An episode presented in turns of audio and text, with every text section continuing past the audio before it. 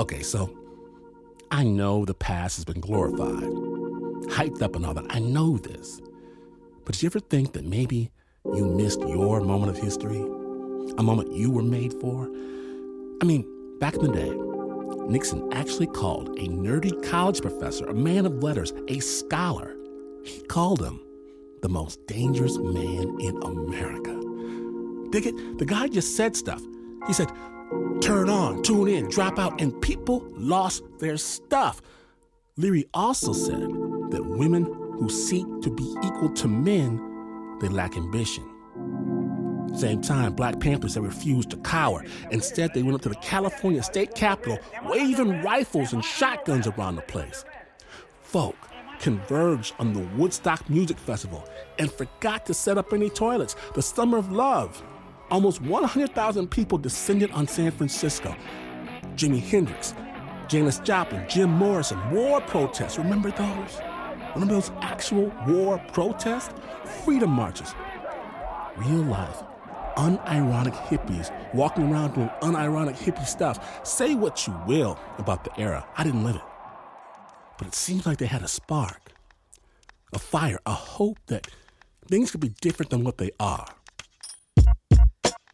So today, we uncork a little bit of vintage spirit. We slide into those old bell bottoms. Snap Judgment proudly presents Raft of Passion. A single story about a very special journey. My name is Glynn Washington. Rise up, my brothers and sisters. Rise up. Because you're listening to Snap Judgment.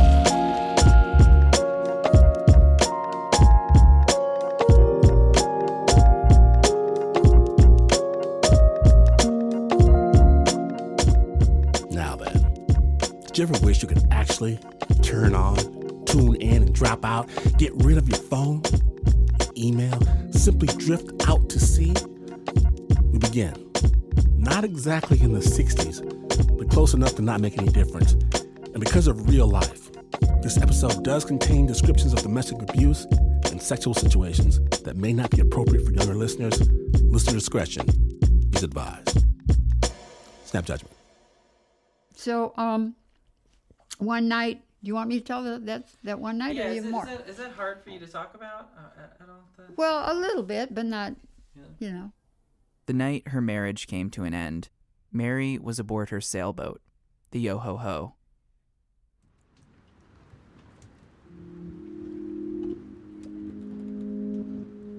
So anyway, I'm anchored out on the boat by myself, and uh, this friend of mine, she got somebody to row her out to the boat.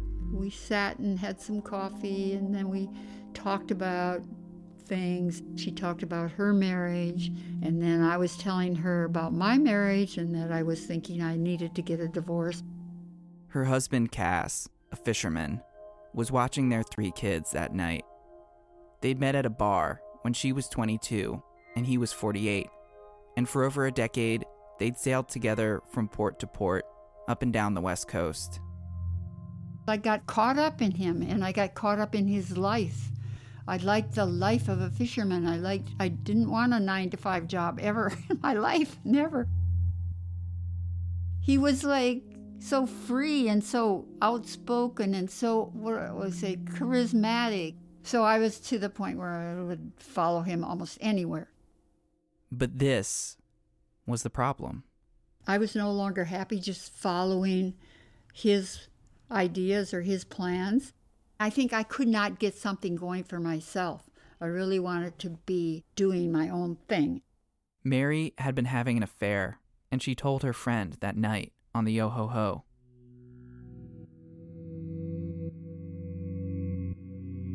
There was another man in my life, and I thought there was another woman in his life. We were talking, just, you know, letting it all out, and all of a sudden I hear footsteps on the the side of the yo ho ho, and um, it was Cass. Right away, I was thinking, how long has he been on deck? How, how much has he heard? Cass took Mary's friend ashore, while Mary waited below deck until she heard his footsteps again. I was thinking I really might need some protection. I wish I wasn't on the boat out here in the middle of the bay.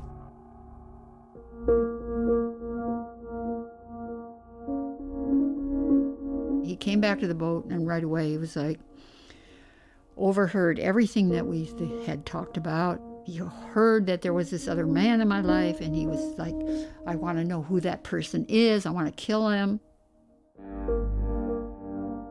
Then he started pouring himself some scotch, which was his favorite drink, and he was like drinking scotch. It wasn't the first time he'd hurt her. But that night, it felt different. He got so that he was like grabbing me, and he started grabbing me around the throat, and he started strangling me. And I thought, you know, he's going to kill me. I had a feeling this is it.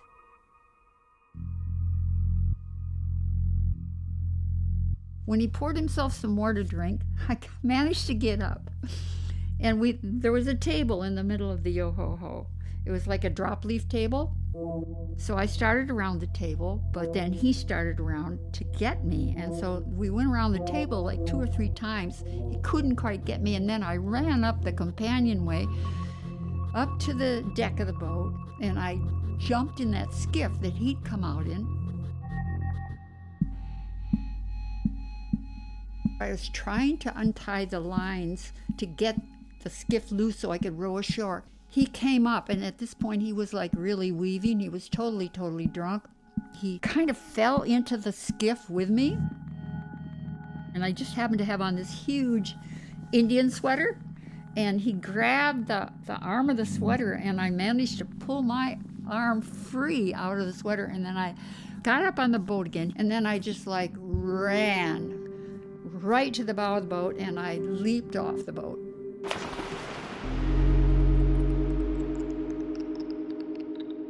I am a good swimmer, and it's a good thing I was, because when you got your clothes and your shoes on, it's not that easy. And it happened to be very low tide. I will never forget. The low tide, the black mud, crawled ashore in the mud, and they got up on there, and I'm just filthy and full of mud. That was the point where I filed for divorce it took that much, you know, before I really made a move. But I was like just glad to be alive at that point. You know, I I survived. I survived it. Mary made her way to a 7-Eleven and called her sister to come pick her up.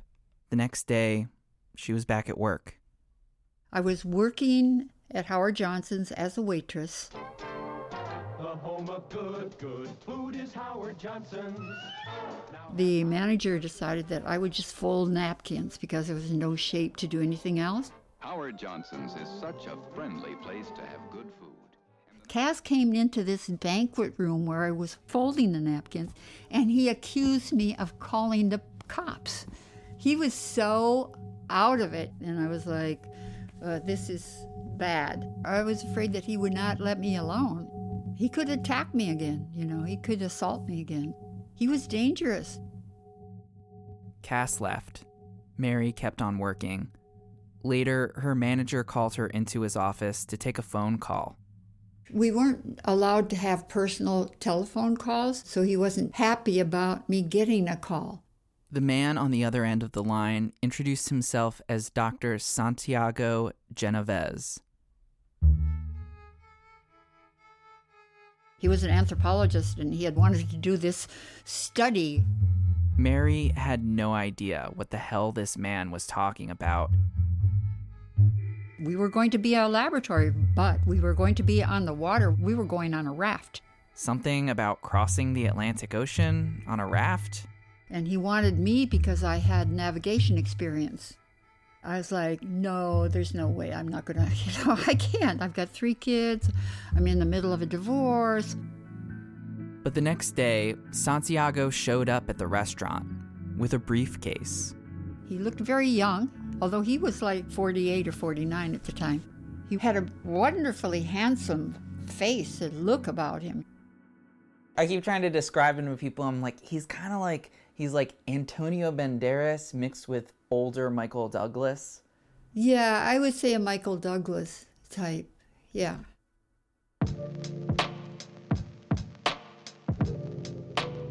He demanded that they sit down.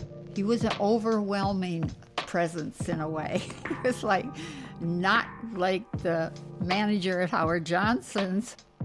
You know, this was a real man. Santiago really was an anthropologist from a university in Mexico, and he was attempting a radical group experiment. This was in the 70s, early 70s. It wasn't that strange. These are not prisoners, and this is not a prison. They are college students. A lot of people were doing like psychological experiments and tests. The subject denies the evidence of his own eyes and yields to group influence. One, three. Santiago's experiment required 11 people from all over the world. He wanted to study them as they shared close quarters on a raft drifting across the Atlantic. He wanted to see what kind of conflict that would bring about, whether we, somebody would become violent, how would people of different nationalities and cultures get along together because he was interested in peace. Then Santiago pulled some blueprints from his briefcase. And he opened up the plans and showed me the plans of this boat. And I was like, well, this is a really stable boat. You know, this is this is not just a raft. This is a boat. Except it's shaped like a raft. It looks like a raft on top, but it had these huge pontoons underneath, steel pontoons that were going to have tons of water in it so that it would give you stability. It won't sail like a boat, but my God, it's it's stable. It's not going to sink right away. So it's not a raft It's like Huck Finn took down the Mississippi River. It was still a crazy idea, but also an opportunity for Mary to get away from Cass. The timing was pretty perfect. I'll get away, that'll be great. The divorce would happen when we were at sea. I'll wake up one morning and then I'll, I'll be free. Why not? This will be my own adventure. Yeah, get to fly to Madrid right away. Okay. and then come back on a raft, going about two miles an hour. I realized that when we were over the, the Atlantic Ocean on a plane. I was like, oh my God, what have I done?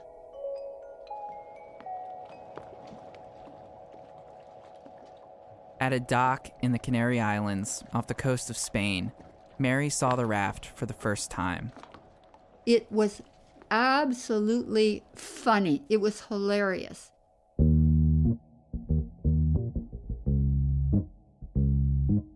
It was orange, it was purple, it was yellow, you know, it was totally colorful.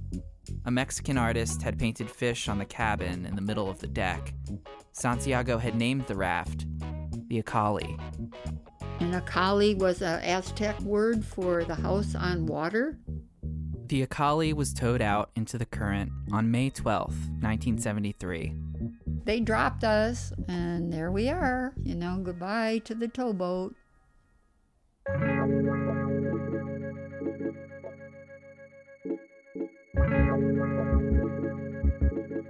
When we return, the raft of passion sails the high seas and things start to heat up.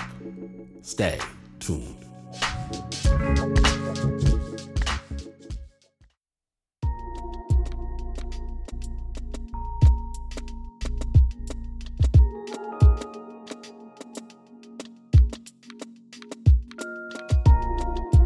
Welcome back to Snap Judgment, the Raft of Passion episode. When last we left, the Acali had just set sail on a journey across the Atlantic. Snap Judgment.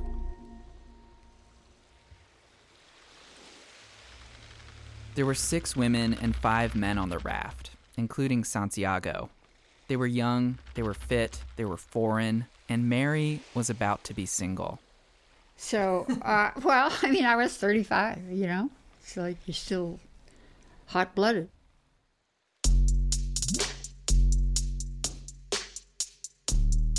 At night, she slept inches away from the others in the raft's plywood cabin.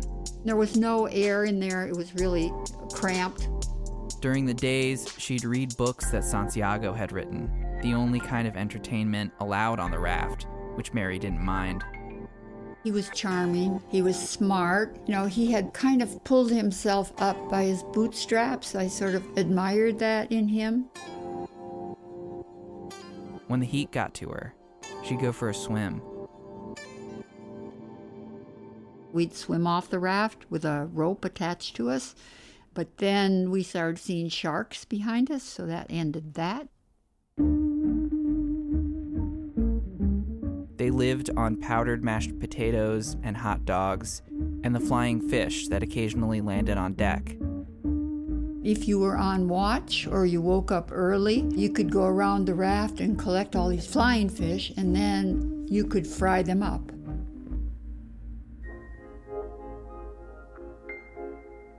Mary hadn't been at sea long when her divorce went through. She'd marked the day on her calendar. I knew I was going to be free, and then I was free. Now I could start my life over and do what I want to do. It was kind of like a private moment. I didn't say anything to Santiago. I think I told Maria. Maria was the captain of the raft, and she was also a participant in Santiago's experiment. Twice a day, she and Mary measured the angles of the sun and stars to figure out where they were.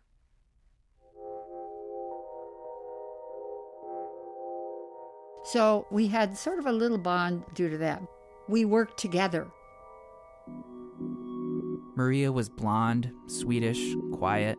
She was the first female sea captain Mary had ever met.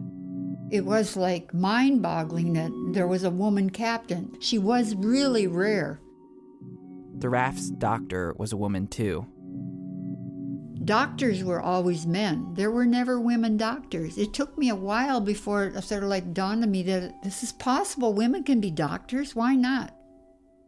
But this was actually part of the experiment. Santiago had placed women in positions of authority on the raft to create tension with the men. He'd also selected people he considered sexually attractive. He didn't tell us that right away. It was only studying human behavior at first. Santiago believed that violence was a result of sexual frustration, so participants were encouraged to form new intimate relationships on the raft. I thought it was a great idea because it gives you more freedom. It's just like having another friend, but it just happens to be that probably sex is part of it too. The European press gave the experiments a nickname. They called us the sex raft or the raft of passion. There was plenty of hooking up on the raft. Where would sex even happen on the raft? I don't know. We did have like a roof on top.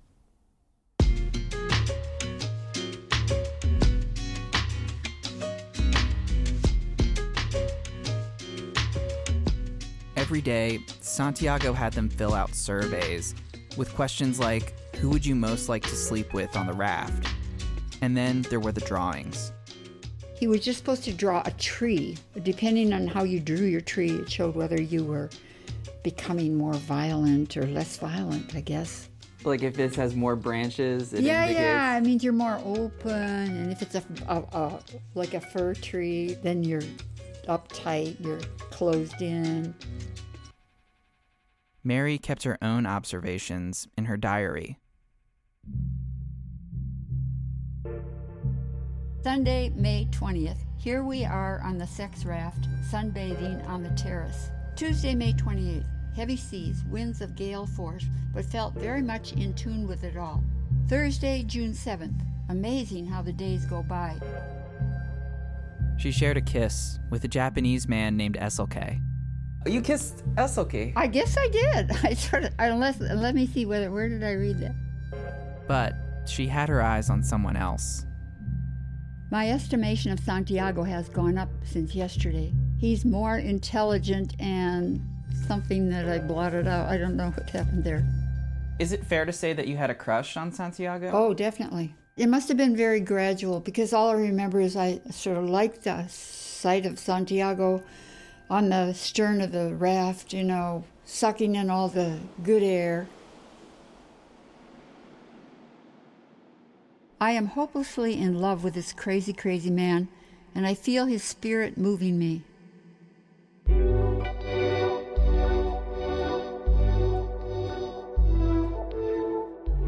Santiago had already slept with one of the other participants, so why not Mary? When we were at sea, you know, he got tanner. His hair grew a little longer. He looked a little more like a hippie. He had a beard and he had a little gray in the beard.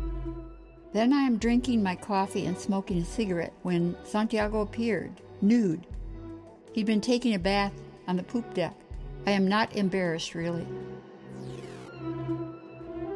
Sometimes, Mary and Santiago would share the watch, keeping an eye out for approaching ships as the sun went down. If there's no clouds, it's just like the big orange ball and it goes down lower and lower. And then the light spreads out, and then it gets a little darker and a little darker until it's totally dark unless there's a moon. Sitting at the stern in the moonlight, they would talk. Once, Santiago gave her a kiss on the cheek. You know, he was interested in my my life, where I grew up and how I grew up, and that I was sort of an adventurer like he was. I felt like I could say what I wanted to say with Santiago because that was part of his whole project was to be able to be honest about your feelings. So I tried to be honest.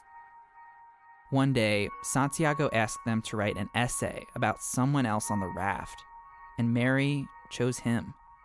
It was like uh, how I wanted to be shipwrecked on an island with Santiago by myself. All the things that we would do together, how the rest of the world wouldn't matter anymore, um, how wonderful the sex would be. Well, I was a little embarrassed afterwards. You know, it's kind of like when you say something, you want to take it back, but if you've written it down, you don't have any choice. Later, Santiago came to speak with Mary, alone.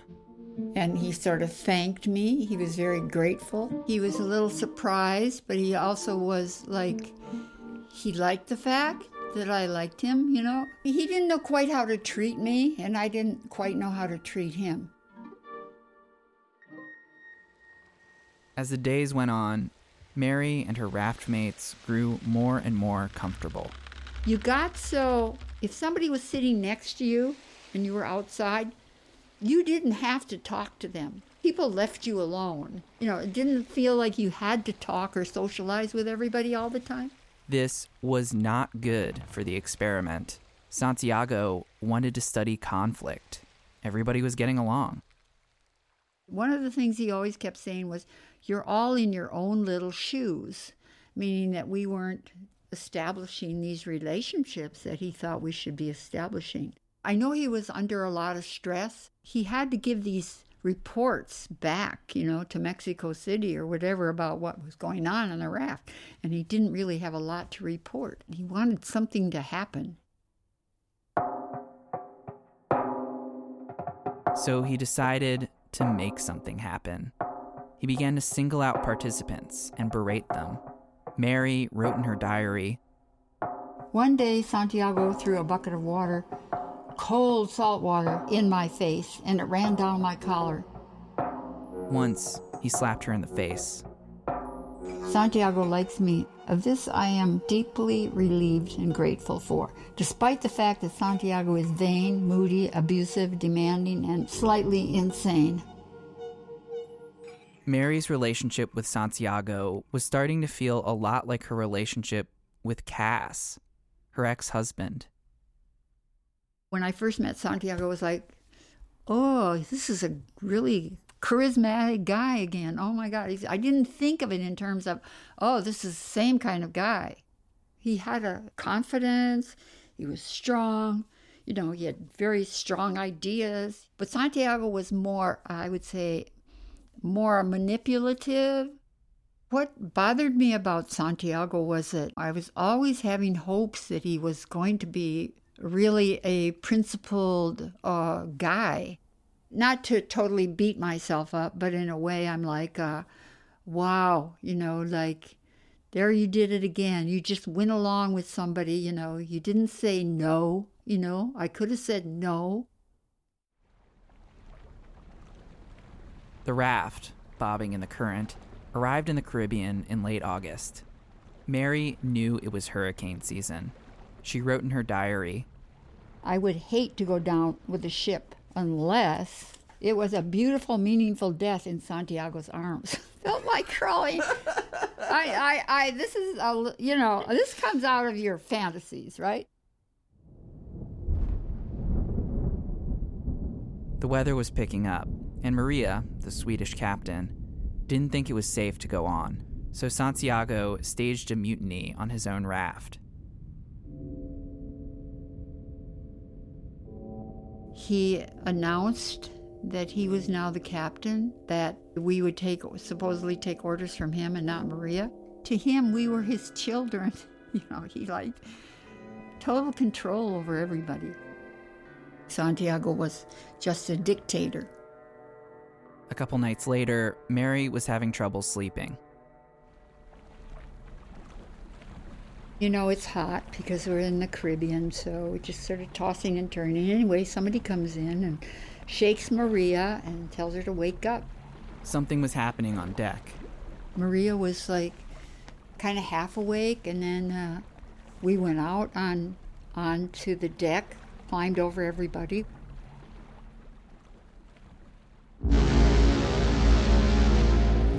It wasn't a hurricane, it was a massive freighter, and they were right in its path.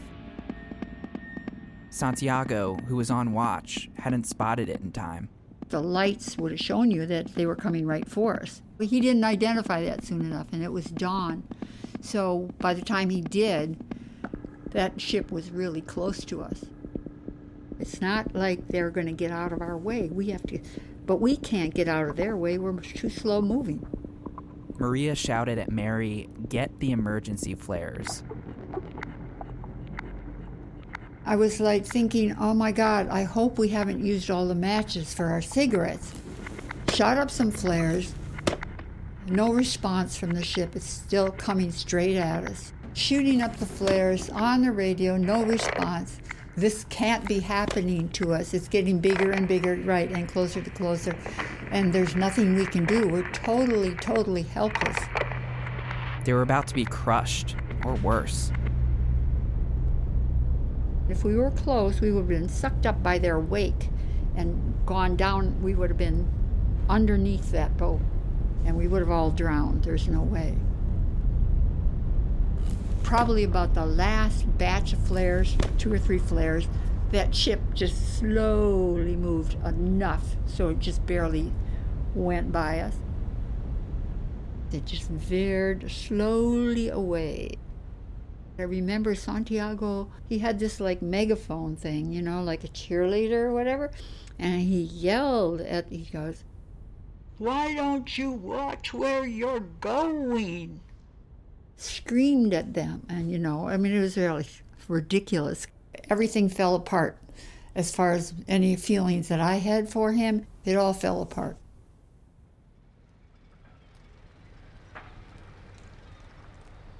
After 101 days, the raft finally floated its way to Mexico. The first thing usually you see you see birds. You don't you haven't seen land yet, but you know land is fairly close.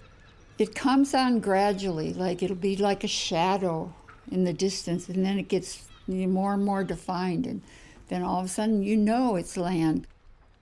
Oh my God, I can't believe it.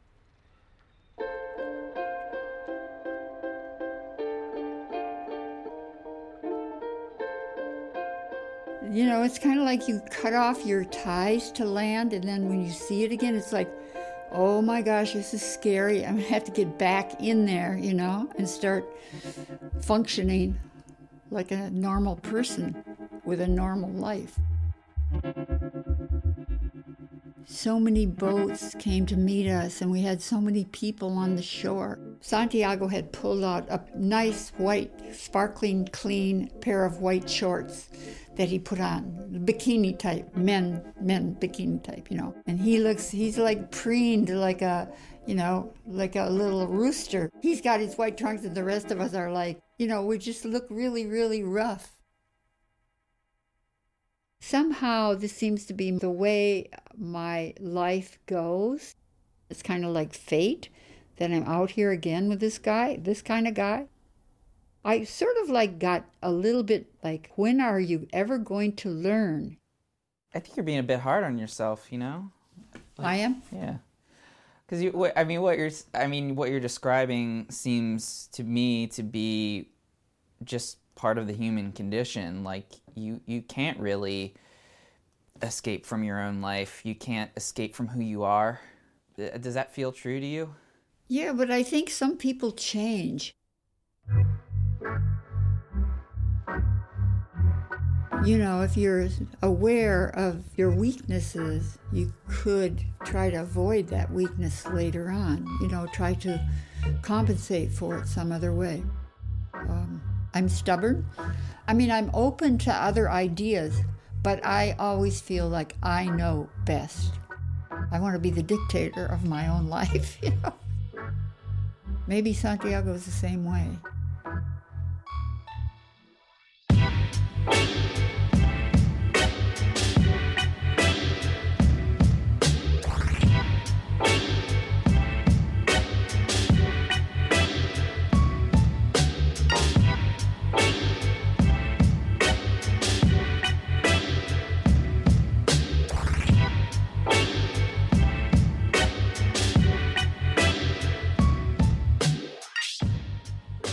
Thank you, Mary Gidley, for sharing your story to Snap.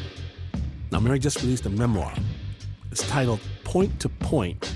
She still loves being on the water, and Mary is still single. There's no dog and there's no man. Sorry. You can learn more about the Acali experiment and the incredible documentary. It's called The Raft. You can see a completely different side of the story that you just heard here from Mary and other participants as they relive this experiment on a life size recreation of the raft. We highly recommend it. Highly. How often do you I don't count. with whom have you had sexual contact? Many, many. Everybody. The Raft it opened in theaters in the U.S. last year and starts streaming in the U.S. in May on digital platforms everywhere. Special thanks to the director, Marcus Lindeen. The original score for that story was by Leon Morimoto. It was produced by John Fecile.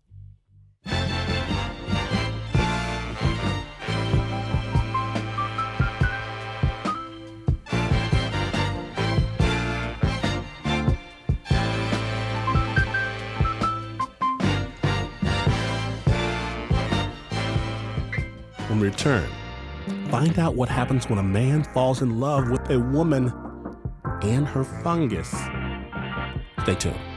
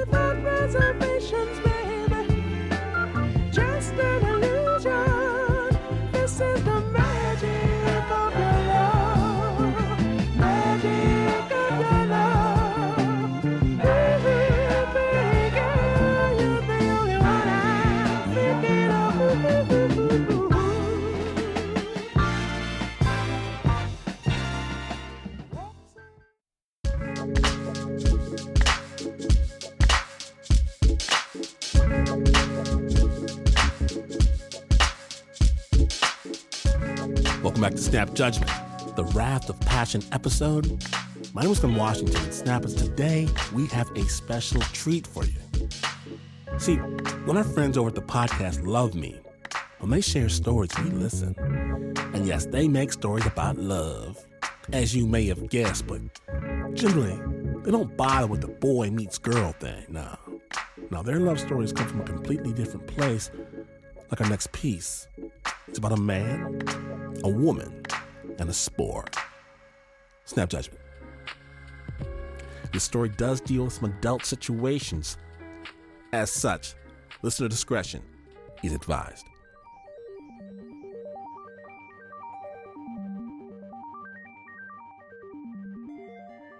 It was raining very hard that day. I remember her nice bright yellow coat. I told you that the rain is one of the things that makes the fungus grow. And you said, Wow, is it growing right now? Can I see it? When I met Linda, I felt something stirring inside myself for the first time in a long while. It turns out there was something stirring inside Linda too. In Italian, the word fungo means fungus, mold, and mushroom. And my thing is all three.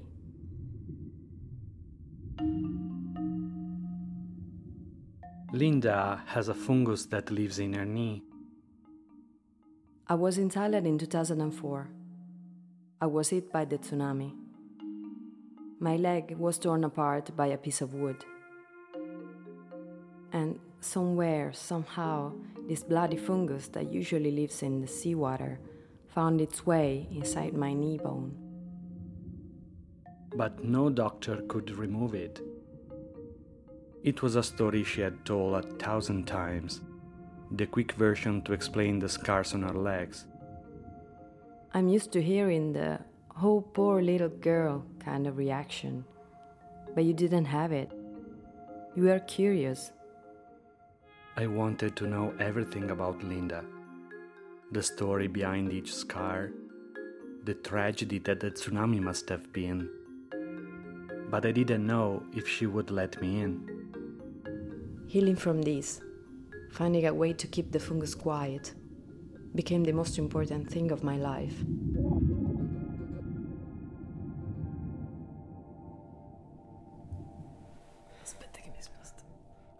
The first time we were intimate, I had to be careful not to pull Linda's leg too high, not to push against the fungus, not to squash the scars too hard.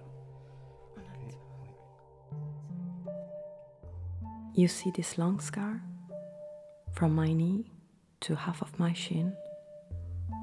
They open me from here to here.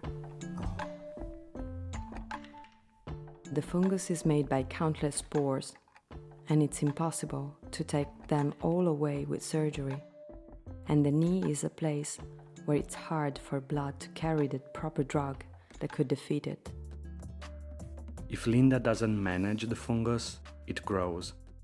And when it grows, it starts eating her knee and tibia tissue. When I'm really sick, Loretta gets stronger. Did I mention I named the Linda's fungus Loretta? Mm, remind me, why did you name her Loretta? I got the name Loretta from Monty Python's Life of Brian that I saw at least 50 times in my teenage years, while everyone else was out on dates. Some rebels are planning a riot, and one of them comes out saying that he wants to be a woman. And then, proud of her new place in the world, she says, From now on, I want you to call me Loretta. Loretta can be a very cranky roommate. When it's humid outside, Loretta groans and stretches. It feels like being blown up from the inside. When Linda eats pizza, Loretta gets bloated from the yeast. And I don't want my knee to turn into a loaf of bread. Linda has to keep herself away from cakes, pastry, sweet, and everything that contains sugar. Otherwise, the fungus will start to ferment. No mushrooms because they grow stronger together. And no white rice or potatoes because they have glucose. Linda even had to give up her favorite hobby salsa dancing, because Loretta isn't very athletic. And no wine. Siete sicuri niente vino? And in Italy, it means that I have to start an argument with the waiter Sicuri sicuri? every time I sit at a restaurant C'è table. qualche problema? C'è qualcosa che non va? Eh? Mezzo bicchiere? Mezzo bicchiere in due? Bel bianco fresco? Sicuri niente? Come mai siete astemi?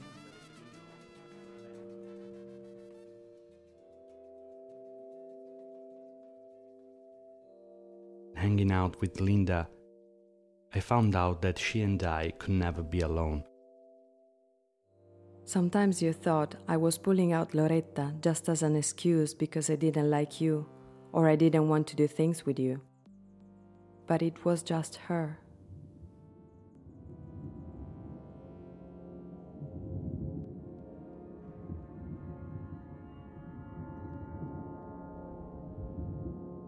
It was raining very hard that day.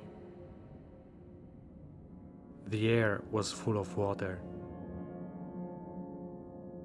When random people found me after the tsunami, I was sitting completely naked on a mattress that had been taken away by the wave.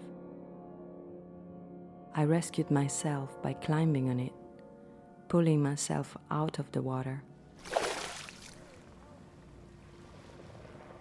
I was trying to shout help, but a toneless whistle was coming out from my mouth. Someone carried her through the wreckage to a hotel. It was one of the very few buildings left standing after the wave passed through the island. Her legs were devastated by open wounds. One of her rescuers brought her a muddy bedsheet so she could cover her body. Somewhere, somehow, this bloody fungus that usually lives in the seawater found its way inside my knee bone. Loretta. You see this long scar from my knee to half. After I got back to Italy, it took me five years to walk again, to become confident in my legs, to accept my scars, and to feel normal again. They opened me from here to here. My leg became the test for my potential relationships, letting people get closer if I felt they could make my life easier, and pushing them away when I thought they were not brave, patient, or understanding enough to handle what I was going through.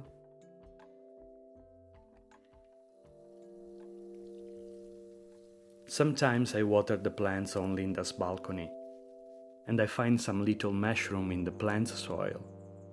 It happened a couple of times that I started talking to them like a jealous father protecting his teenage daughter, saying, Loretta isn't home. Go away. She has to study. She doesn't have time for you, mushroom boys.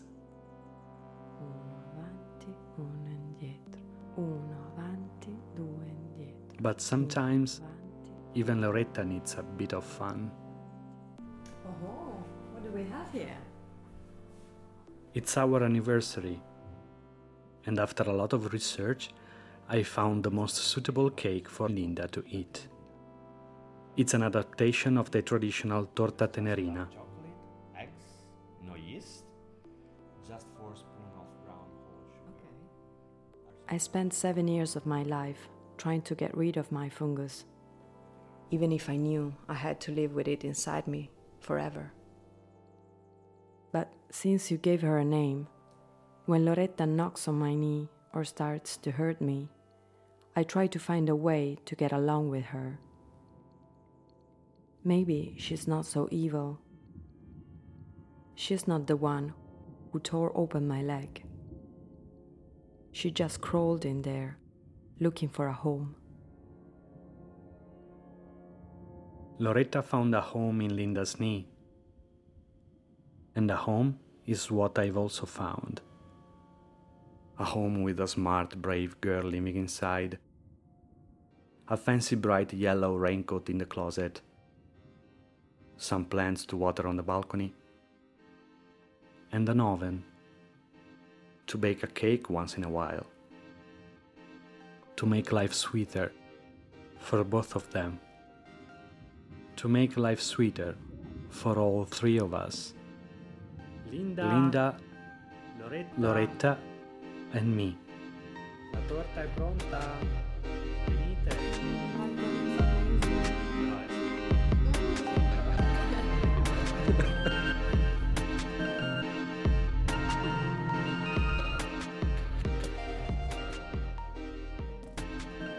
Big love to the happy couple and to Loretta the fungus.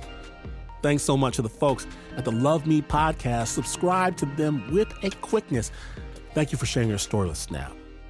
The story was produced by Mira Burt Wintonick, Cristal Duhaime, and Jonathan Zenti.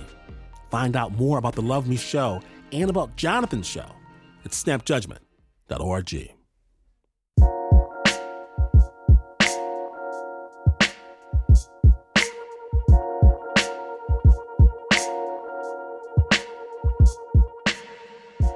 It happened again.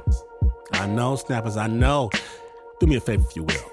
If you dig snap storytelling, let somebody know. Wear your snap flag high on social media, at your book club. And if you see these young toughs down at the corner blaring their supposed music, you roll up and hit them with some snap full blast.